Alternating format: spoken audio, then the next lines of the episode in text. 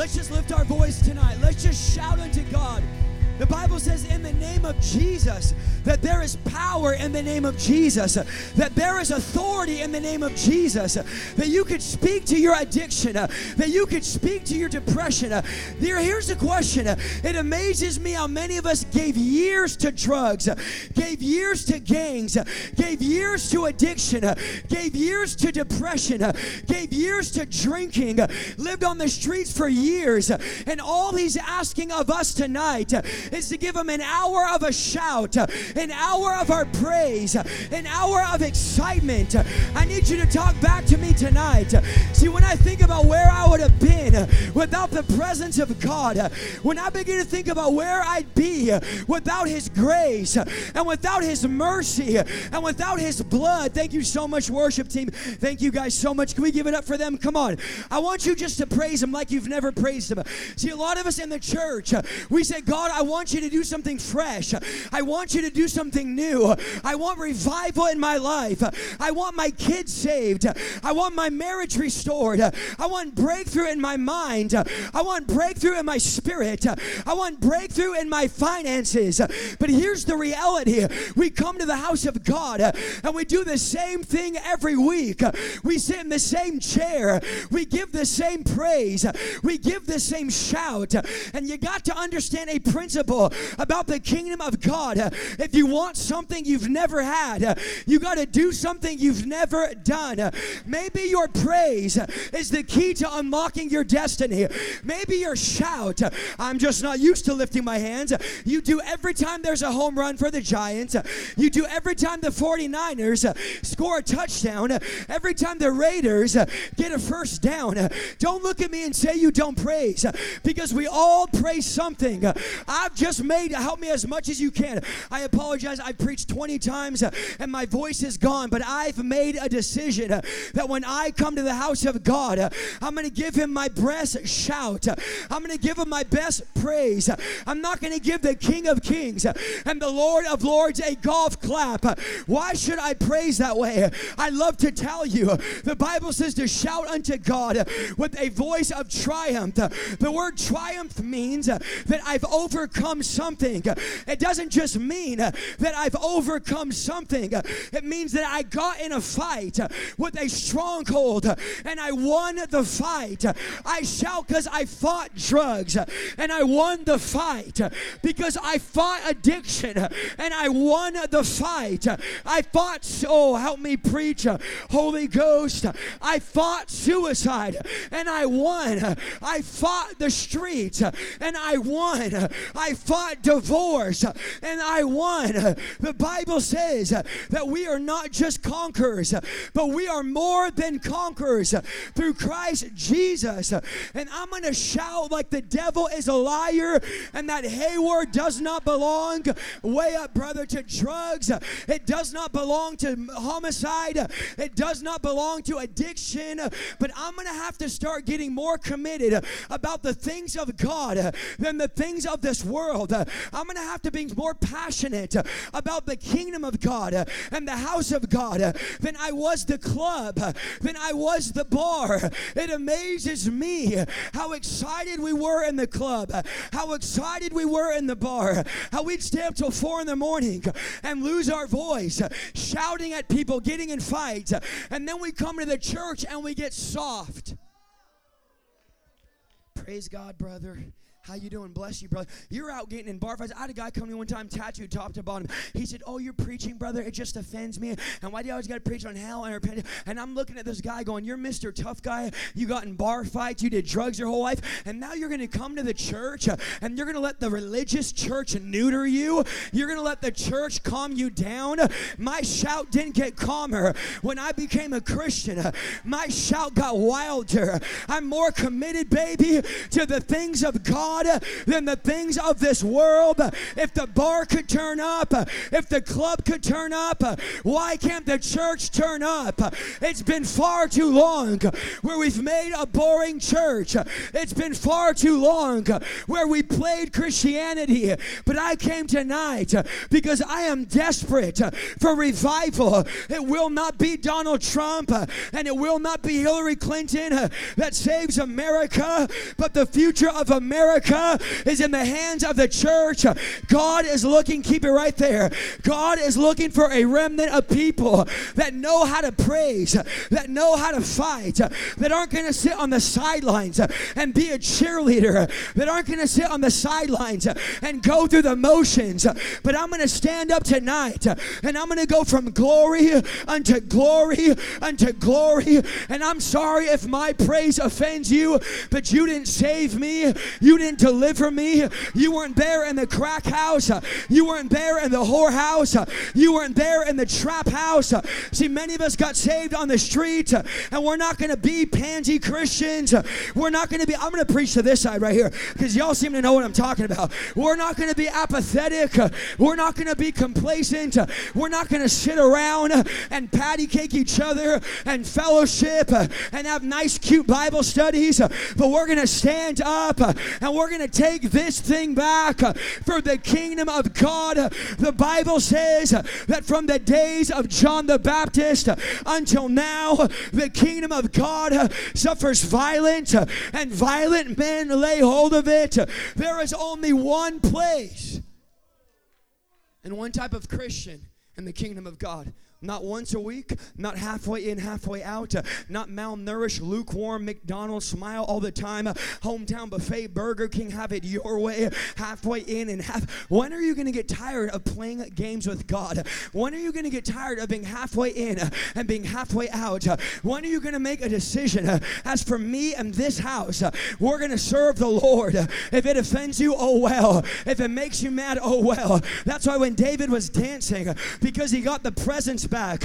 And David's wife was offended. And David said, Honey, it wasn't your father Saul that anointed me. It wasn't your father Saul. I'm glad to have the presence of God.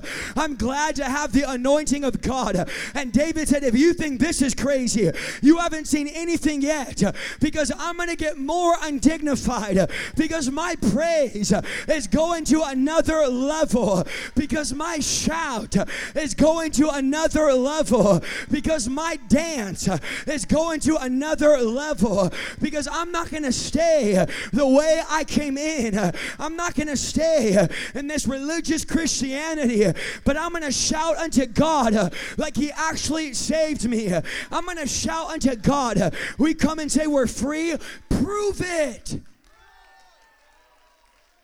Christians come, oh, I'm free, brother. You don't look free night, friend. I grew up in the pews of Victory Outreach. My mom is Robin from the Duke of Rural. I grew up, I was at the hotel, I was at the tent, I was at the movie theater. We'd have church so long and have revival meetings. The movie would come on that was playing because we went overtime.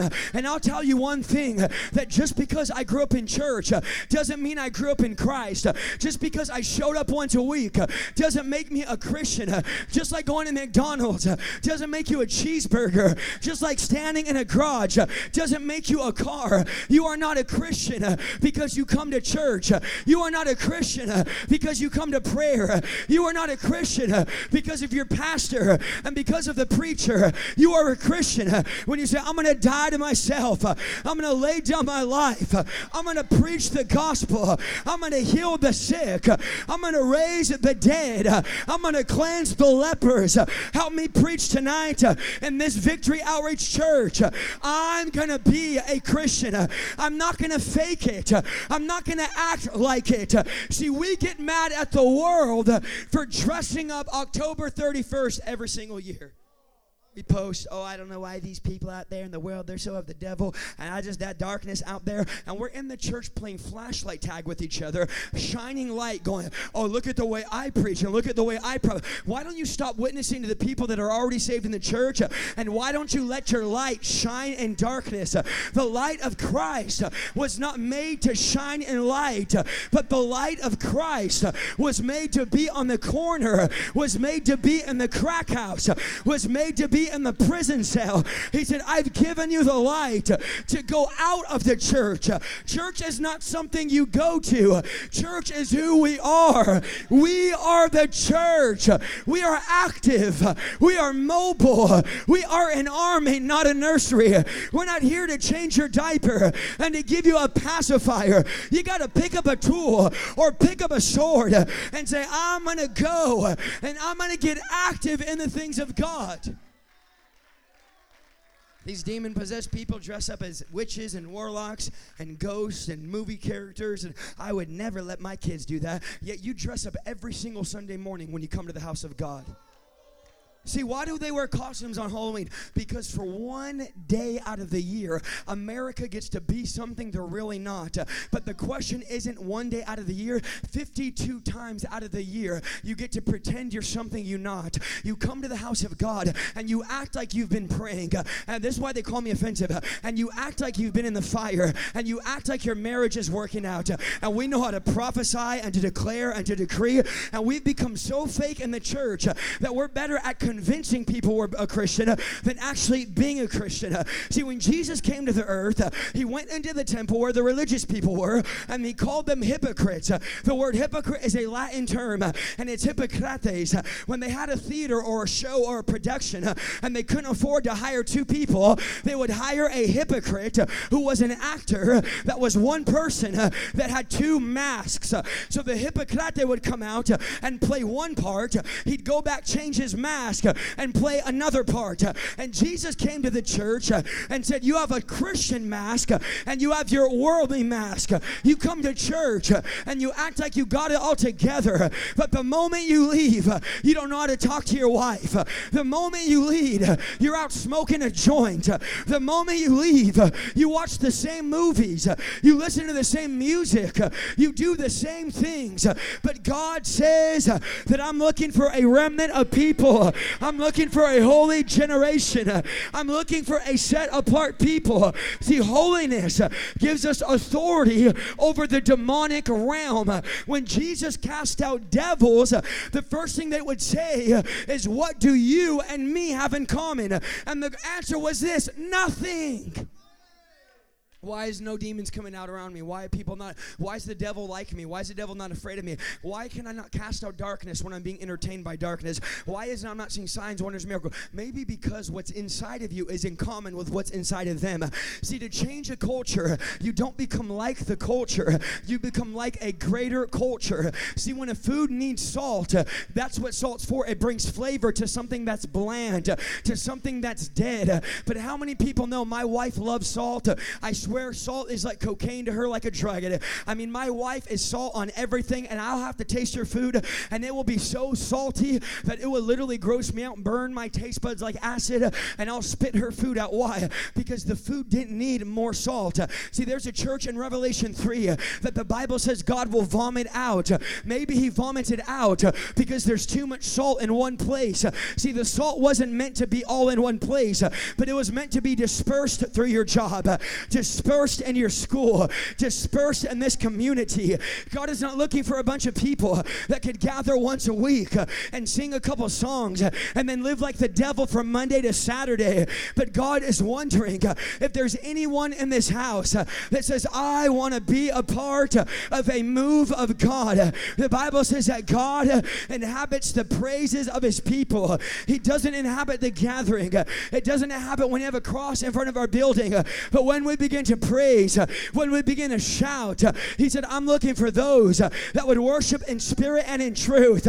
I'm looking for those that know how to praise me, that know how to shout, that know how to sing, that would get more excited over the things of the kingdom than the things of this world.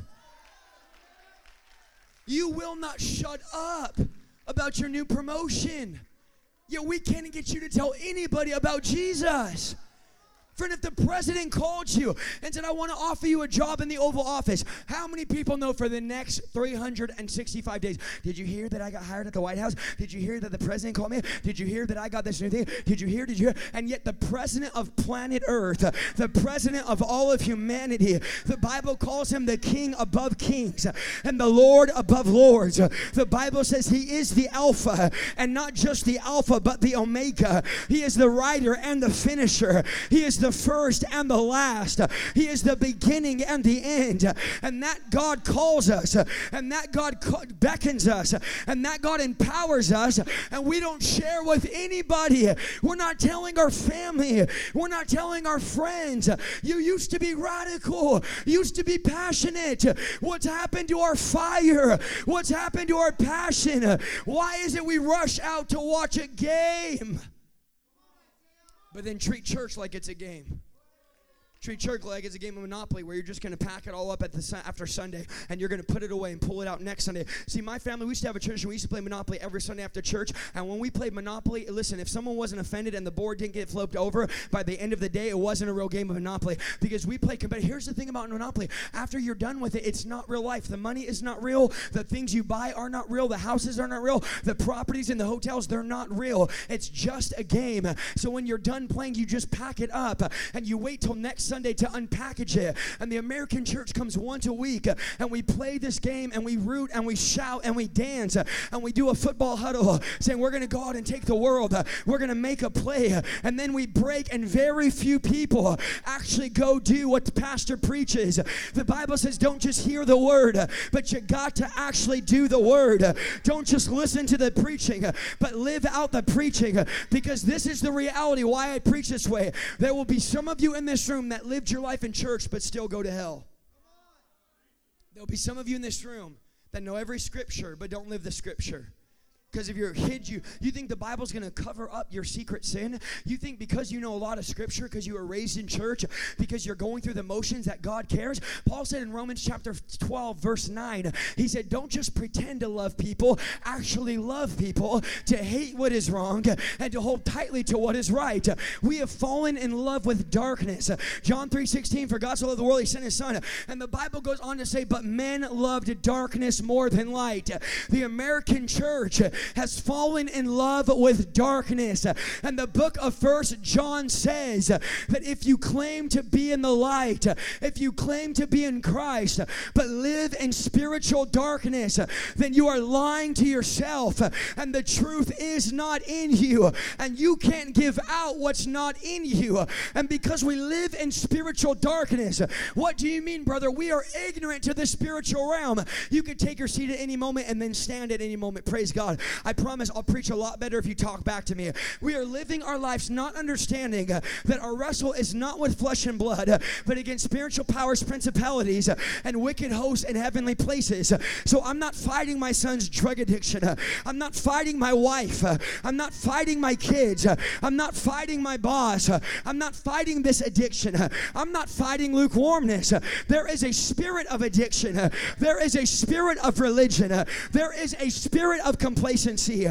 There is a spirit of lukewarmness. There is a spirit of depression. There is a spirit of suicide. There is a spirit of divorce. And if I keep fighting in the natural, what manifests in the spirit, then I'll never see victory. See, the reason why the church is fighting each other is because we're not fighting in the spirit. And if you're not fighting in the world you can't see, you'll always battle in the world you can see. The problem is Colossians Colossians 1:16 uh, says that God created two worlds. Uh, he created the visible uh, and he created the invisible. And the invisible realm is more real than the visible realm. But if we spend our lives talking about our mountains instead of talking to our mountains, Jesus didn't say, Tell everyone about the mountain you're fighting. Oh, sister, I'm just struggling. We know you're always struggling. And the reason why you're struggling is because you're obsessed with yourself, not reaching people. The Bible says there's coming a time where men will love themselves. What men? Men in the church. We come to Pastor every Pastor, I'm struggling. And In our minds, we want to just tell you, again? How is it, friend? We're in service after service in the presence of God. Here's why because you're at church, but you're not in church. Because you're at the presence of God, but you're not in the presence of God. You look at the man that was waiting for the water to stir, and the Bible says there were thousands that were at the water waiting for an angel, waiting for a prophetic word, waiting for gold dust, waiting for a feather, waiting for a manifestation. But there was only one man there that said, I'm not going to sit around and wait, but I am desperate for God to break into my situation. I am desperate for God to do something fresh. And Jesus was willing to step over everybody else that didn't want it to find the one that did want it. You know, I found out about Jesus six years of traveling. He has no problem stepping over people that aren't hungry. He has no problem walking past your addiction to reach the guy behind you that's hungry to get delivered of his addiction. He has no problem. How many people did Jesus step over that day? How many people were not hungry for the move of God? How many people were not desperate for revival? How many people came just to play church and just to go through the motions? See, here's what many preachers and pastors think in America. They say, "Brother, how do you get revival? I want the river to show up in my church." Remember, the river doesn't show up first, and then the people get hungry. Jesus said, If anybody is thirsty, if anybody is hungry, watch, they may come to me and I'll give them living water, and out of their bellies will flow rivers. The river wasn't made to flow in us, the river was made to flow out of us. The river is for the drug addicts, the river is for the prostitute, the river is for the gang members, the river is for the police officers, the river is for the school teachers, the river is for the business businessman. We are so selfish in the church uh, because we say, God, we want your river, but we don't want anybody else to have it.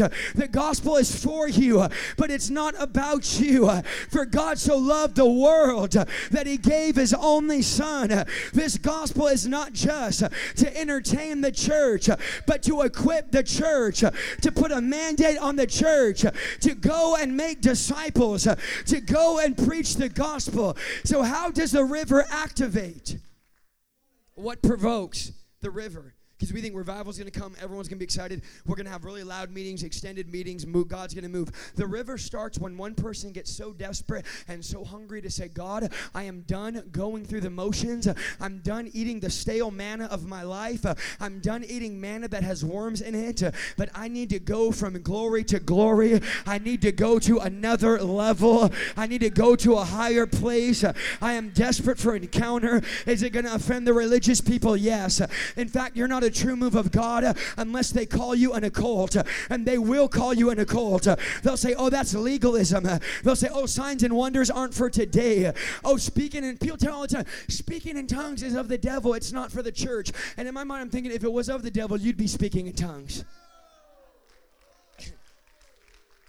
I've had old friends tell me, speaking in tongues, that's not of God, it's of the devil. And in my, I, your, uh, your Bible says if you're in sin, you're a son of the devil. And if speaking in tongues was of the devil, you'd be doing it. Yet the American church has let the Antichrist, remember the Bible says that there will be a spirit in the earth in the end days of the Antichrist. It's a God that is anti relationship, it's a God that's anti ownership, a God that's anti kingdom. And this God tells you, oh, your best life is now, and every day's a Friday, and you don't have to give give up everything and there is no hell. And God loves you so much, He's okay with your sin. He's okay with a little bit of drinking. He's okay with a little bit of compromise. Just keep covering up your sin. Like when Moses was in the wilderness, when Moses was in Egypt, the Bible says that he saw an Egyptian kill an Israelite. And what did Moses do? He took matters into his own hands. And the Bible says he went and killed the Egyptian. He went and destroyed the Egyptian. And the Bible says after he killed the man, he took the dead body and he hid it in the sand. Here's the problem, Moses. If you're going to try to hide your sin, if you're going to try to hide your secrets, if you're going to try to hide the girl you talk to at work, if you're going to try to hide the website you go on at 2 o'clock in the morning, if you're going to try to hide your drinking problem, if you're going to try to hide your prescription drugs, you probably shouldn't cover it with sand because whenever the wind blows, the sand blows away and exposes what you've hidden. That's why in the book of Acts it says, and a mighty rushing wind wind uh, filled the place. Oh, Isaiah, you don't have any old sin. You don't have any dead bodies. There's no skeletons in your closet. Absolutely. The only thing is, I don't cover them with sand. I cover them with blood. They're under the blood, baby. And what He's forgiven me of. The Bible says that He throws your sin into the sea of forgetfulness. Oh, help me preach, Holy Ghost. And while we were enemies to God, Christ died. David said, If I go to the heavens, you are there. If I go to the drug house, you are there. If I go to hell, you are there. He said, Darkness and light are the same. In other words, you can't run from God. You can, but you can't hide because the light of Christ will find you. And I've made a decision. Instead of trying to hide that thing, I'm going to expose that thing. Because if I live my life like the devil is not real, like hell is not real, like sin is not strong, like sin does not bring death, if I live in this little daisy rainbow Jesus on a pony type of weak, anemic Christianity that doesn't heal the sick, that doesn't raise the dead, why would the devil get you back on crack if he could get you hooked on religion? Why would the devil get you back on heroin if he could get you gossiping about people in the church and not going to heaven? In fact, let me just preach in the spirit tonight. The Bible says that gossip is an abomination to God. And if you think that you could go to heaven with all of your gossip, with all of your division, and with all of your issues, the Bible says that if you can't forgive the person in front of you or the person sitting next to you, then how could God forgive you? See, you like when I preach about porn. You like when I preach about homosexuality. You like when I preach about abortion. Here's the reality the person that's fornicating goes to hell, but so does the person that is gossiping. See, you might not be fornicating, but you can't stand sister so and so that's three rows in front of you that you make fun of her outfit every single week. You can't stand the guy behind you that shouts the way you used to shout. Do you know why the American church hates the way I preach and hates the way Victory Outreach praises? Is because so many of them used to be that way until they allowed the spirit of this age Jesus is in the house in the book of Luke. A prostitute shows up in the house. And the Bible says she washed Jesus' feet with her hair. The Bible says she greeted him with a kiss. And the Bible says she anointed him. And you know who it offended? It didn't offend the world that she had extravagant praise. It didn't offend the drug addict that she had extravagant praise. See, the world is not offended by excitement. The world is not offended by passion. It was the religious people that were sitting with Jesus that were more content with sitting with him than being on their knees in front of him. And the Bible says all of a sudden they said, well, this must not be God because why would he let a bunch of ex drug addicts preach the gospel. I know what it's like to be addicted. Why would he let an atheist get saved and raise him up to preach all over the country? Why would he pick a 19 year old kid that doesn't like him, that doesn't believe in him, that wakes up in his own vomit, that's so depressed he can't get out of bed? And why would God anoint him? And why would God call him? And Jesus tells a story. He says, Suppose a man lends two sums of money. He says, The first man gets 500 coins, and the second man gets 50 coins. And and neither of them could repay their debt. Neither of them could afford the penalty for their sin. What man would be more excited? What man would be more grateful? What man would have a bigger praise? What man would have a bigger shout? And here's the response of the religious people. It's obvious. The man who's been forgiven of more debt would have the higher praise, would have higher. And Jesus looks at the man and goes, Here's the deal. You're the man that's been forgiven of 50. She's the man that's been forgiven of 500. Watch this, which means the, uh, the level of your praise uh, or the size of your praise is directly related to the size of your debt. The bigger a debt's been forgiven. Uh, see, I was addicted to all types of things. Uh, and you might be sitting there and you grew up in church. Praise God. I'm glad that you weren't out in the streets and you weren't addicted. But I remember the hell that that God brought me out of. I remember what it was like under the strong hand of Pharaoh. I remember what it was like to have crusted vomit all the way down my shirt. I remember what it was like to want to kill myself, to have an angel at 12 years old pull me off a rope, to overdose, and have an angel show up in my hospital room. I remember what it was like to have guns pulled on us. I remember what it was like to be drug under a tractor at 45 75 miles an hour for a mile down the road and have one scrape on my arm because I had parents that were pleading the blood. I had parents that said, We're not going to let the spirit of the age, the spirit of the Antichrist, the demons of this world. I don't know about you, Victory Outreach Heart, but I am believing for a fresh wind to blow away every compromise. I'm believing for unusual signs Uh, and unusual wonders. Uh, I'm believing for new miracles. Uh, I'm believing for limbs to grow back. I'm believing for hair to grow back. I'm believing for cancer patients to get healed. I'm believing for hepatitis C. Help me preach tonight. I'm believing for AIDS to be healed. I'm believing for liver failure to be healed. I'm believing for every sickness and for every disease. If we have the power of God, if we have the fire of God, it's time to use what we have. Here's what we don't believe we don't believe we have the same spirit. Jesus said, I'm going to send another comforter. Let me, let me tell you something, ladies. I'm going to send you a counselor so that you don't have to spend your life dealing with the same drama. Friend, listen, I'm just speaking in the spirit tonight. Five years, and you're still dealing with that demon. You got to stop and you got to cast that thing out instead of counseling it.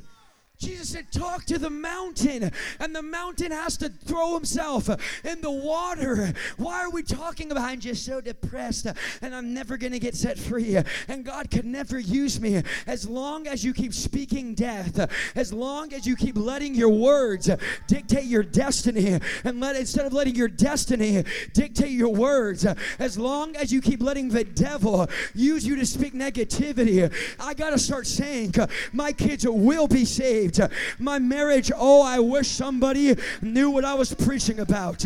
My marriage will be restored. We will reach Hayward. We will see a move of God. We will live and not die. This building is too small for what God wants to do. We will pack out shotgun at that theater. We will see gang members on opposite sides kneel next to each other at the altar. We will see the homicides go down Oh, there's a new sheriff in Hayward, and his name is Jesus, and he has the power to heal and to change and to deliver the same Holy Ghost. That's why we go to Africa. When we go in Africa, they praise this way in the Philippines. We have an orphanage in the Philippines, and I watch orphan children that have been sex trafficked, that have been tortured, that have been chained up, that have been left for dead. One boy was left in a well. I have watched these kids, and I've been there, and I've watched them, and I'm going to be nice as possible because I praise God I get invited back. I think I will. But I have seen some of them outpraise every single person in this room. They have no clothes, they have nothing to their name, but there is something on the inside of them that is better than anything this world offers. The Bible says when you find the king, kingdom. Oh, help me preach in the Holy Ghost. It's like a treasure hidden in a field that you go and sell everything. It's the pearl of great price. This is what you've been searching for. There's no high like the most high. He saves the best wine. We're not drunk as you suppose, but we're drunk on the Holy Ghost.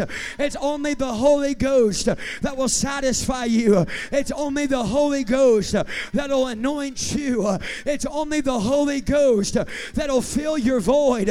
He told the Samaritan at the well, If you only knew who I was, you'd be asking me for water because the water that I provide, when you drink of me, you'll never thirst again. See, if you do drugs and if you party and if you go to bar to bar, you'll never be satisfied. You'll get thirsty again. But when you drink of the well of living water, when you drink of Jesus, Acts 19, Acts 19. The Bible says, and God, watch, gave Paul the power to do unusual miracles. I've read this so many times and I say, God, what is unusual miracles? It's very simple definition. It means this better than what we're used to seeing. It, see, it literally means to go to another level. It means to do something fresh, to do something new. I don't know about you. And now listen, we have a church and I'm all for the church. I believe in the American church. Obviously, I travel. We're all over the country in the American church. But I'm not just content with just going from week to week to week and experiencing the same thing but I am asking God in this season uh, that I would begin to see unusual signs and wonders, uh, that I would begin to see unusual miracles. Uh, I'm so glad that I've seen blind eyes open. Uh, I'm so glad that I've seen deaf ears open. Uh, I'm so glad I've watched people that have holes in their tongue uh, and the hole close up. I'm so glad that I felt bones move. I'm so glad I've seen drug addicts saved by the thousands. I'm so glad I've seen a person that was in a wheelchair over eight years walk around, running around the place. I am grateful, but you know what? Uh, I have yet to see hair grow back uh, of a lady in the fourth stage of cancer. I have yet to see limbs grow back. I was at the airport today, uh, and there was a girl next to me with no arms, uh, and we were talking, uh, and I said, What kind of faith would it be? Uh, what kind of Acts 19 unusual faith does it take for my shadow to fall on those arms that are amputated and watch hands grow back? Yet the Bible says that God gave Paul the power. I believe there's an outbreak coming uh, to Victory Outreach Hayward uh, of unusual signs and wonders. Uh, that we're going to see the lame walk, uh, that we're going to see the deaf hear, uh, that we're going to see blind eyes open, uh, that we're going to see the dead raised, that we're going to see the lepers cleansed, that there will be a fresh outpour and a fresh fire and a fresh moving of the Holy Ghost. And it's not going to start next week, it's not going to start in two weeks, but the Bible says that this is the right time, uh, that today is the day of salvation. I'm not going to put it off uh, to a later day. Does anyone in this house uh, say, I need an unusual miracle? I need something above average. I got kids that need an unusual miracle. I got a marriage that, oh, help me preach, Holy Ghost, that needs an unusual. Here's the, here's the reality there's many disciples at this time but God only gave Paul the anointing to do unusual miracles. See, this anointing is not for the status quo Christian. This anointing is not for those that want to invite Jesus to build a treehouse in their heart and go to church once a week and then live Monday through Saturday like the devil. This anointing is not for some of you that worship your job, that spend eight hours a day serving mammon, but pray five minutes before bed. This is not for those that don't show up to the prayer meetings. This is not for those that gossip about the church. This is not for those that don't give a tithe. This is not for those that fornicate. This is not for those that are addicted to pornography. This is not for those that spend their days on the popular page explore page of Instagram going on pages they should not be going. This is not for those that want to have unclean hands but still lift their unclean hands to God. This is not for those that want to play patty cake church. This is not for those that are still being spoon fed by a man of God. This is not for those that still need the pastor to change your diaper and to clean up your mess. This is for those that say, I don't care what religious people are doing, I don't care what the culture is doing, I don't care what that team is doing, but I want want to be the one uh, that carries this fire. I want to be the one that carries this mantle. I want to be set apart. Paul says there's two types of Christians there's wooden vessels and there's golden vessels. Every one of you in this room have a grandma who had expensive china in a cabinet somewhere. How many know what I'm talking about? I'd always beg my grandma, Grandma, I want to use that cool, expensive china crystal plates and crystal butter things, and I want to use it the cool blue designs. And she'd always say, "No, that's just for special occasions." Grandma, can I? No, that's expensive. It's for special occasions. That silverware, that dish, was set apart for when there was a special moment. Then we could use it. The Bible says, Paul tells the people, he says, "There's wooden vessels that are for normal, everyday church use." He said, "But there's a special type of person. See, this could be every person, but here's the problem. Jesus said, many are called." Called, but few are chosen. In other words, everybody gets a call on their phone from the King of Kings. Everybody gets a mandate, but how many know when you get a call, you have to make two options, actually three options. You could press the side button, praise God. If you don't have an iPhone, you need to get saved tonight. You could press the side button, and what will that do? That will silence the call so that the person calling doesn't know that you don't want to answer the phone. That's option number one. Option number two is you could just straight out do what Hispanics do, and you could just straight decline the call, and they're going to instantly know it's going to go to voicemail. And Sister Gloria declined my call again. And who does she think she is? I want to talk to her about the potluck, and she's supposed to be making the enchiladas. And you could just press decline, and you could offend her, or you could accept the call. See, here's what Christians do we don't want to decline the call and offend God. So what do we do? We're just going to silence the voice of God. We're just going to keep pushing. Maybe in five more years I'll answer, but right now I don't want him to know that I don't want to accept the call. So we just play church, but in the meantime, we're pushing off what God's telling us to give up.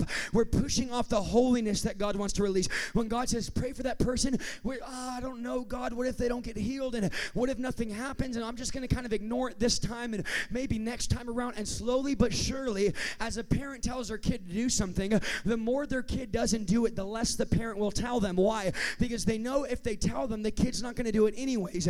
And so God will speak to you and speak to you and speak to you. And the problem isn't that God is not speaking. The problem is there's too much noise in your life. There's too much distraction in your life. I dare somebody to cancel their Netflix and to throw the TV out and say, I'm not just going to fast entertainment, but I'm going to give up entertainment because I want an unusual anointing. I want a special anointing. I want a set apart anointing. You have to stop because the Bible Bible says that everybody gets called. Here's the actual Greek translation everybody gets called, but few people accept the call. God is looking for people that would not have ability, that don't have it all together. But the Bible says that the eyes of the Lord search the earth for someone that is fully committed, for somebody that's all the way in, so that God could do what? Show himself strong on that person. So there's a question we have to ask as we close soon here in five Pentecostal minutes.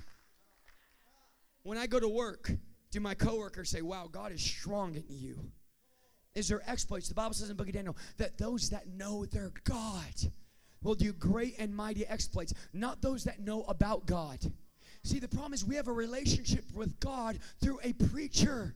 Because the Bible says, and God gave Paul the power to do above average miracles, and even Paul's handkerchief, watch this, would be laid on the sick and the demon possessed. And now I begin to read this thing. what does this mean? God was saying, Isaiah, if you truly say yes to the call, if you truly say yes to me, there will be people that I heal, people that I touch, and people that I deliver that you won't even know about. Why? Because as Paul was making tents, remember he was in full time ministry and working full time. Let me say that one more time for some of y'all. See, you don't think you can witness to somebody until you're on staff full time at VO. You don't think you can witness to somebody until you've joined the ministry. Let me just tell you something tonight.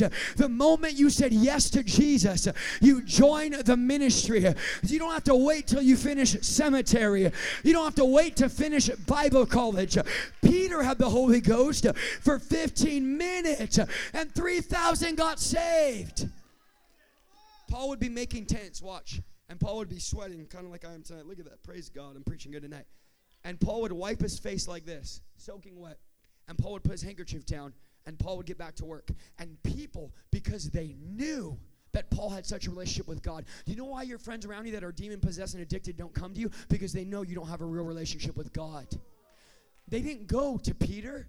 They didn't go to James. They didn't go to Matthew. Why? Because they knew Paul had something that none of the other disciples had. What was it? It was an unusual anointing. Why? Because he paid an unusual price. Because he had an unusual encounter. So they would come, they would sneak, and Paul's working, and they would sneak and they would grab it. I was at one church in Lancaster. I'll be there again Saturday. And I preached and preached and preached. And I'm telling you, we were in this huge like uh, theater, and the lights were so bright, and I lost probably about 35 pounds. And I was soaking and I was dripping. It was disgusting. I was just a nonstop drip, a nonstop drip. The entire floor, honey, you know, was soaked, wooden floors. And I had these napkins that Nino kept giving me. And I kept using these napkins, using these napkins, using them, and throw them on the ground. And so the whole stage, after about 45 minutes to an hour, was covered in these napkins, these nasty, wet, soggy, sweat filled, Holy Ghost filled napkins.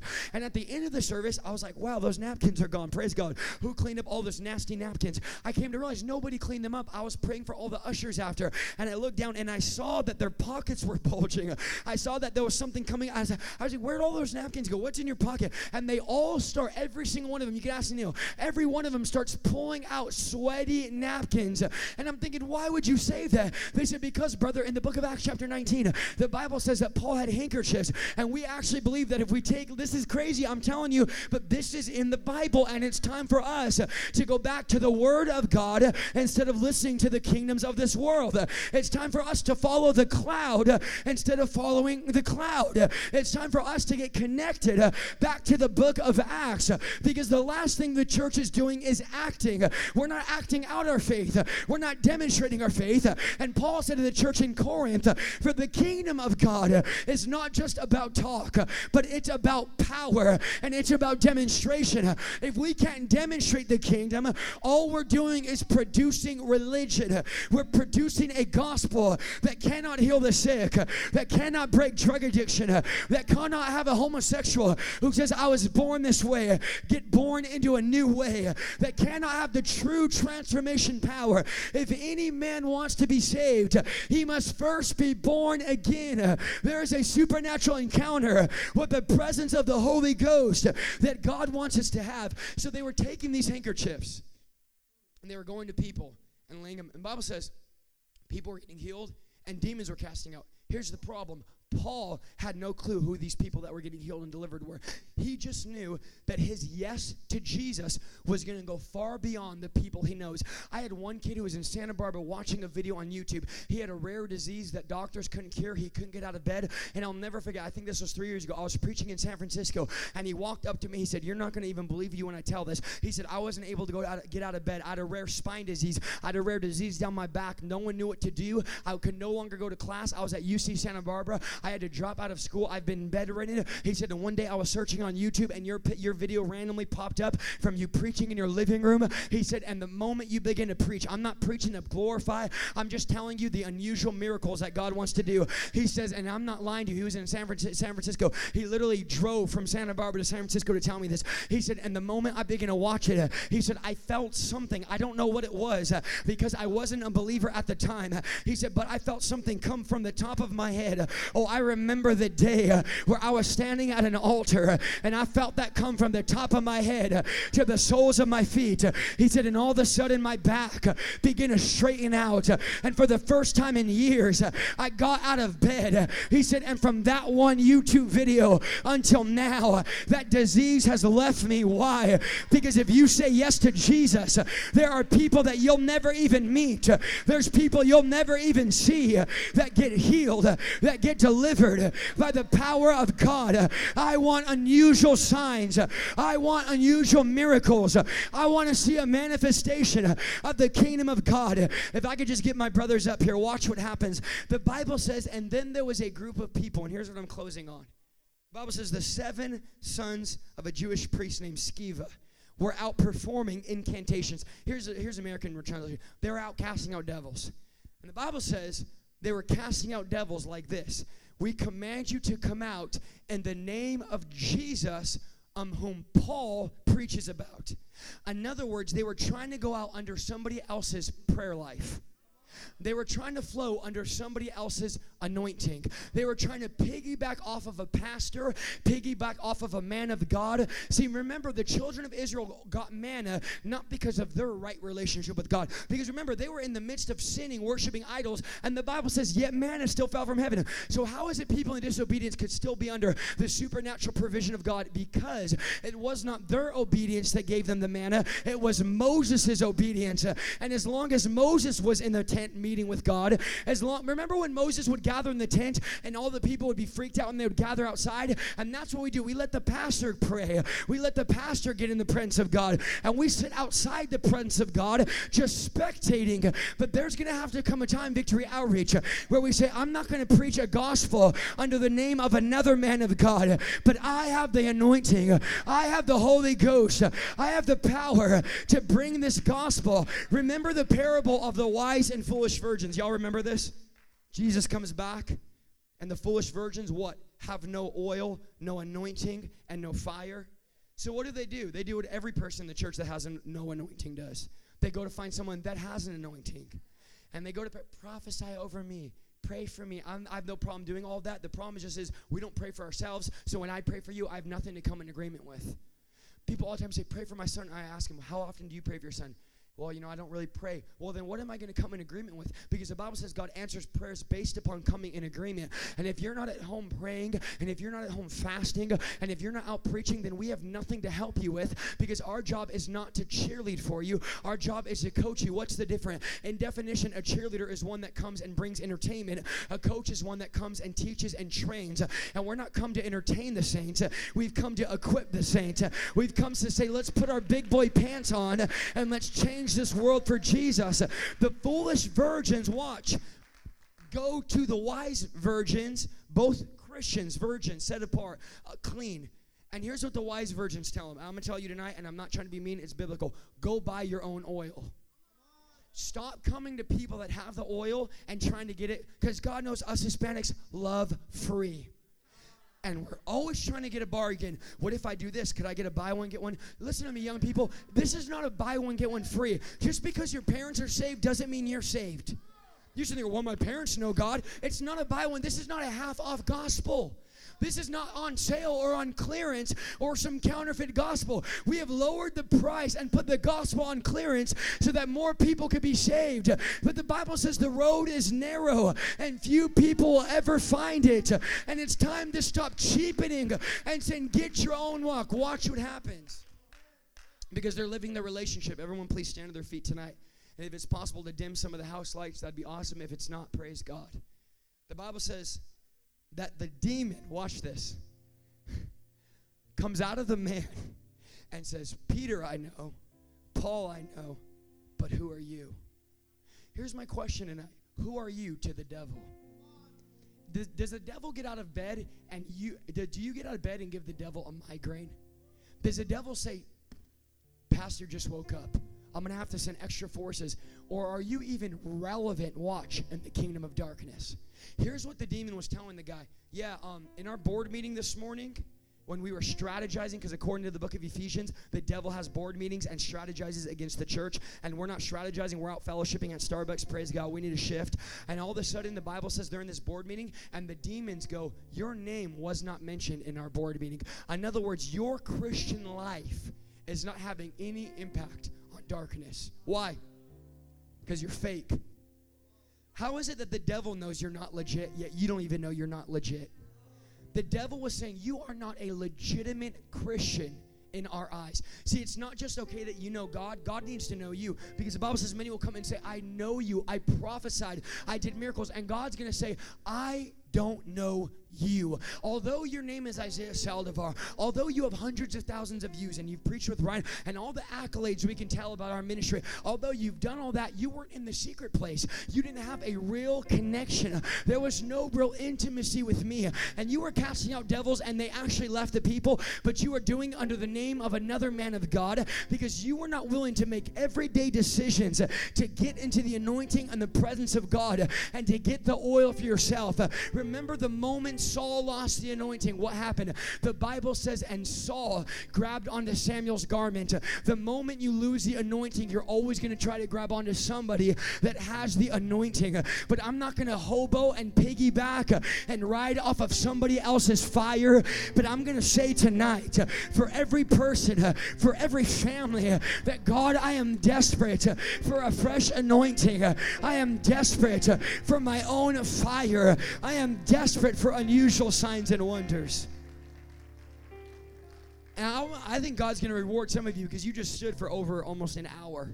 You just you didn't even notice your legs were tired because you're telling your body what to do instead of letting your body tell you what to do. I don't let my flesh tell me when to stop praising. I don't let my flesh tell me, oh, you don't need that altar call. You don't need to come forward. Anytime you in your head during an altar call think, that's not for me, that's the voice of the devil telling you that. Because the devil doesn't want you at the place where the fire falls. The devil doesn't want you at the place where things die. The devil doesn't want you at the place where things change.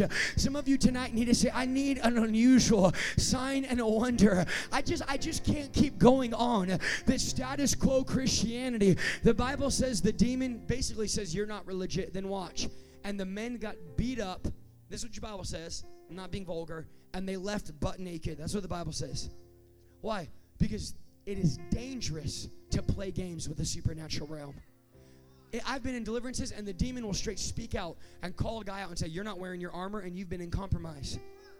And I'm thinking, bro, I'd get out of the room if I were you because it's just another minute before he starts calling out your other sin. Why? Because this whole casting out devils, healing the sick, walking in the supernatural power, it is not for the weak, anemic Christian that's halfway in and halfway out, but it's only for those that say, I'm going to work hard and be set apart for the things of this world. Here's the, here's the point I'm making it is dangerous to try to walk in the Spirit when you don't have a real relationship with God. Now, I read this story, and the saddest part, I think many times many of us don't realize the story is actually not about a demon. The story is actually not about the sons of Sceva. We, we always forget the main guy in the story, and it's the guy that has no name. It's the guy that nobody knows about. We don't know where he lives.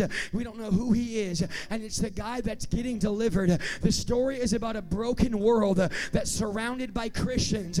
But because those Christians don't have a real connection with God, the world leaves with the same devils that they walked in with. If you're at your job and there's people around you that are possessed by devils, uh, after they encounter you, uh, they should walk away free. Uh, the saddest part about this story is this man never got delivered. This man kept his demons. This man kept his anchor. This man kept his addiction. But I don't believe God raised up Victory Outreach since 1967, shaping the earth and shaking the globe just to sit in church. But I believe there's an unusual anointing that has come into this house. If you say, Isaiah, I want that anointing, uh, Isaiah, I'm